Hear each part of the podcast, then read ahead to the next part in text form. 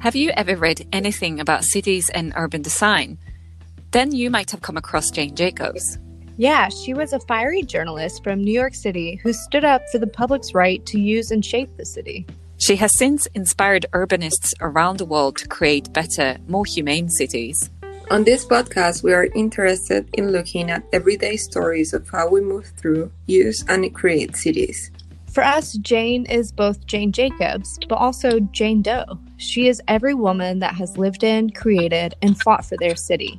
She is, in essence, all of us. Welcome to What Would Jane Do? A podcast exploring women's work in cities and urban design. This season, we are catching up with friends, old and new, based in cities around the world. And since we're all in our early careers, we chat about our favorite spaces, work expectations, and our hopes for our future cities. This podcast is hosted by me, Caitlin Foot, Kajsa Leon Lilja, and me, Stefania Pastrana. Together, we make up Kolectivo Design Group, an international design and research collaborative.